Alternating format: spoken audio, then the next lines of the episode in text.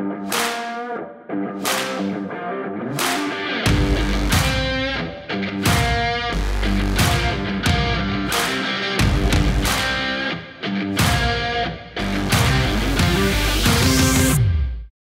I'm Dr. Adam Bureau, and it's my privilege to be here with you.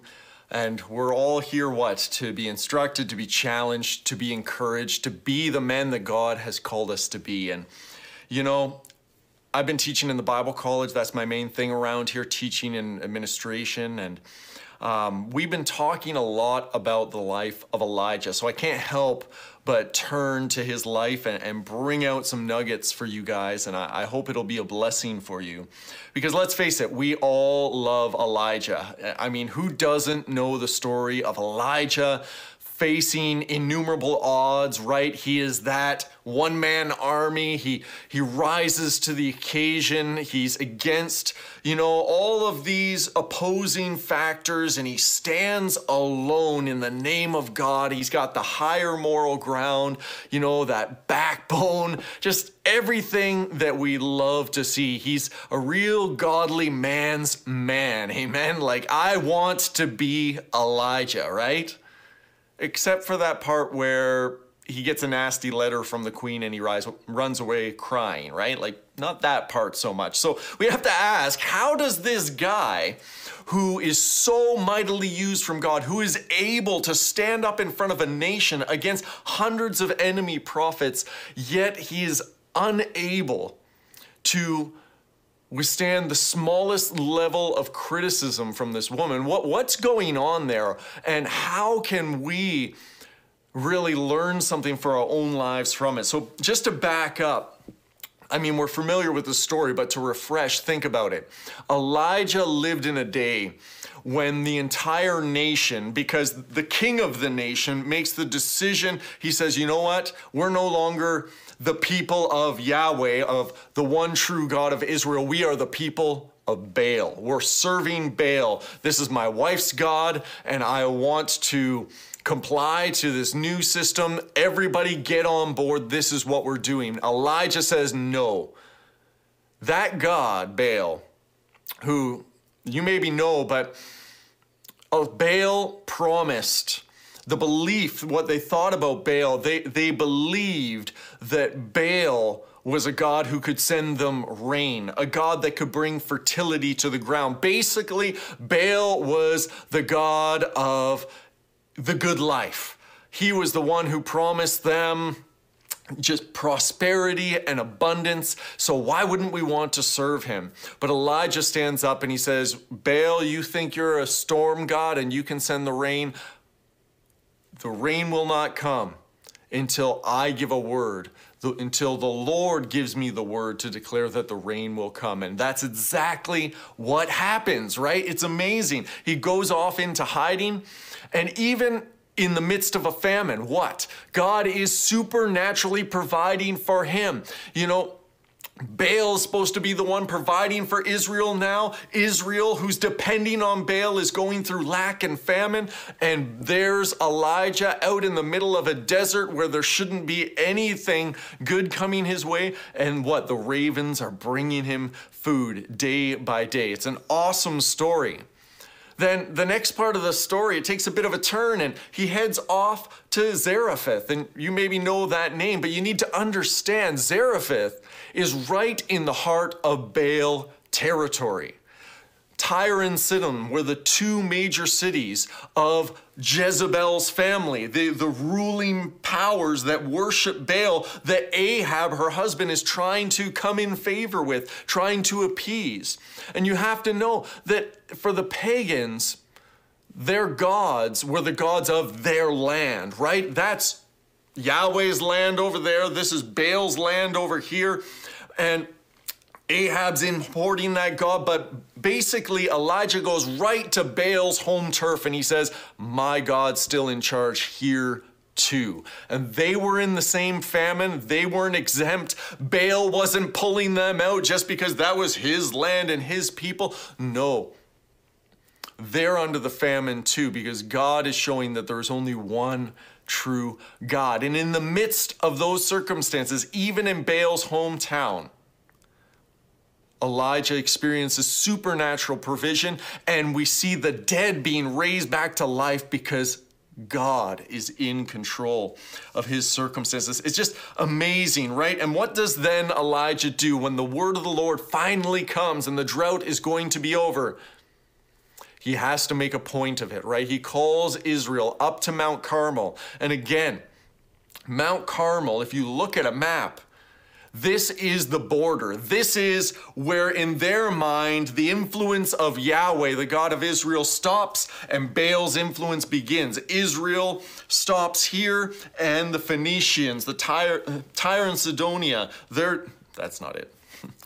This is where Israel stops, and this is where the Phoenician territory, where Baal's territory begins. And he chooses that strategic point to make this statement that our God is the God of the rain. Our God is the one who sends fire. You might think that your God is a God of fire. Go ahead. What does he tell the prophets of Baal? Call out to him, do your rituals, offer your sacrifices, see if you can wake him up because that's what they believed. They believed that when the rains wouldn't come, it was like their God was asleep. Their God had temporarily died. But if we just do the right rituals and we get his attention, then he will restore prosperity to the land. He will return. But Elijah makes a complete mockery of that whole system, of that whole way of trying to worship God and trying to manipulate God into giving prosperity to his people. And he humbles himself, he draws the people together, he makes a sacrifice, pours water over the sacrifice, and what? He calls simply on the name of the true God, and what happens? Fire falls. But today, what we're really talking about you know, it, it's such an amazing moment. Fire falls, and what's the response of the people? They've been doing everything they know to do to get Baal to respond, no go. And they've now seen that God, that Yahweh, the God of Israel, is the true God. And they begin to declare that. They begin to shout and rejoice and say, The Lord, Yahweh, He is God. And at Elijah's simplest command, they go and they kill off all of the prophets of Baal. I love it. It's a guy's story, isn't it? Action, fighting, destroying the enemies, moving forward, that raw, raw rallying moment. And I have to wonder had Elijah seen beyond this moment? Or had Elijah invested so much in this showdown, in that that, that moment of success, that moment in which God would be proven beyond a doubt to be the true God, that he really had no plan beyond it. And I, have been thinking about this as I, I've been teaching and reading and studying this because how many of you know that quite often in our lives as men, well, people in general, but us as men in particular, that we're so project driven, we're so success driven. You know, maybe that's our pride, our sense of prestige. We want to be somebody, we want to do something. And what happens? There, there's this amazing thing that when we actually accomplish what we set out to do, like Elijah there on the mountain, it's, it's really happening. It's all come together. God's people are going to worship him again. It's, this is awesome. But what happens? That, you know, I, I just typed something into my computer that there, I was thinking about this, how there's often after a great success, an, an opportunity for a great letdown, even for depression. You know, I just typed in some, some things, I started searching into this, and all of these titles started to pop up. Have you ever experienced something like this? Just listen to this. Why you might feel empty after having achieved a huge goal. Why reaching a huge, huge goal can feel like a letdown. Feeling depressed after reaching a big goal, big goal achieved. So why do I feel lousy? Dealing with post achievement depression. Isn't that interesting how we can be at the top of the world in one moment And in the very next moment, we're spiraling into depression. And that is exactly what happened to Elijah. He, he lived the moment that he was longing to live, but he couldn't withstand a little bit of hate mail from Jezebel. And it sends him out to the desert. Lord, just kill me already. Life sucks. I want it to end. How is that possible? You know, and not that we're going to get into psychology much here. We're looking at the Bible, but think about this. There's actually that, that dopamine drive, that shot on the inside of us as we're building up to an exciting, demanding situation. It's, it's a drug that we're living on. It's a high, it's a rush. And then when that moment passes, is the crash, right? So, how does Elijah deal with this situation? How does the Lord deal with Elijah in the midst of it? Fast forwarding the story, God calls him to a place of remembrance. God calls him to a place that is more ancient and deep and powerful than, than even what Elijah has has even lived in this moment with fire falling from heaven. He calls him to the mountain of God where he gave his covenant, his commandments to Moses. And we know the story. He gets there, and God says, What are you doing here, Elijah? And you know, this isn't how Elijah answers, but I'm kind of like, Didn't you call me here, God? Because the angel met with him. He said, Go to Mount Horeb, go to the mountain of God, and there I will meet with you. So, why is he asking him this? Because he's trying to get Elijah to evaluate what's really in his heart. What is it that has gone wrong? And what does Elijah say is, I have been very jealous for the Lord, the God of hosts, for the people of Israel have forsaken your covenant, thrown down your altars, and killed your prophets with the sword. And he says this amazing thing, and I, even I only am left. Was that true? And you know, it's interesting. You go back to Mount Carmel, he says this exact same thing I, even I only am left. Mm. God asks him again in a few verses later, What are you doing here, Elijah? And I don't know about you, but when God asks me the same question twice, I might reevaluate my answer the first time. Maybe I shouldn't answer the same way, but Elijah, exact same answer. I, even I only am left. But what did God do? He showed up in a wind.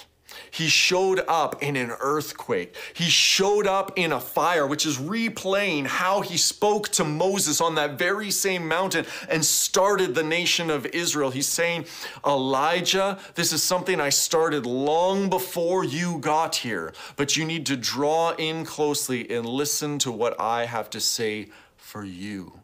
Remember who I am. Remember how amazing, how great, how big of a picture you are a part of, but you are only one part of that big picture. So, what happens? The wind passes, the earthquake passes, the fire passes. And in some ways, it's also like that raw, raw moment he just lived. And he's saying, Elijah, you need to draw close to me. You can't live on the fire show. You can't live in that mountaintop experience. You live in the intimacy, hearing my voice. So it says, after all of those things, there was a sound of a low whisper. It settled, there was silence, and God could speak to him. And what does he do to Elijah? He says, I want you to go anoint the next king of Syria. I want you to go anoint the next king of Israel. And I want you to go name and anoint the next major prophet who's going to come after you. Elijah, I love you and I'm going to I've used you, but you can't live on those mountaintop experiences. You live in intimate place hearing my voice, following my commands. You're one part of this picture. And I'm not done with you but one day your part will end and you need to prepare, put things in place for the future. And you know, I've kind of had fun retelling the story a little bit to you, and you can go into 1 Kings chapters 17 through 19 and read this for yourself. But we need to recognize as men as much as we need goals, as much as we need to have something to fight for, something to work towards, we don't live for success. We don't live for recognition. And we most certainly don't live eh, just expecting that if we do the right things and all the pieces fall in place, everybody's going to get on board and do what they're supposed to do. No, we are supposed to follow the Lord from a place of intimacy, from a place of hearing his voice and doing his will, and being content knowing that we're part of a bigger picture and this goes beyond our own life, beyond our own efforts, and beyond anything that we can do in our own strength. I don't know about you, but that's challenging and that's encouraging. So I, I hope you got something out of that today, and I just bless you. Father, I ask you to touch my brothers and cause them to arise to accomplish great things. But in the moments when they're questioning, is that all there is? I've done what I've been called to do. What else is there left for me? That they draw in close again and they're able to hear your voice and get a glimpse of the bigger picture. Thank you, Lord. Amen.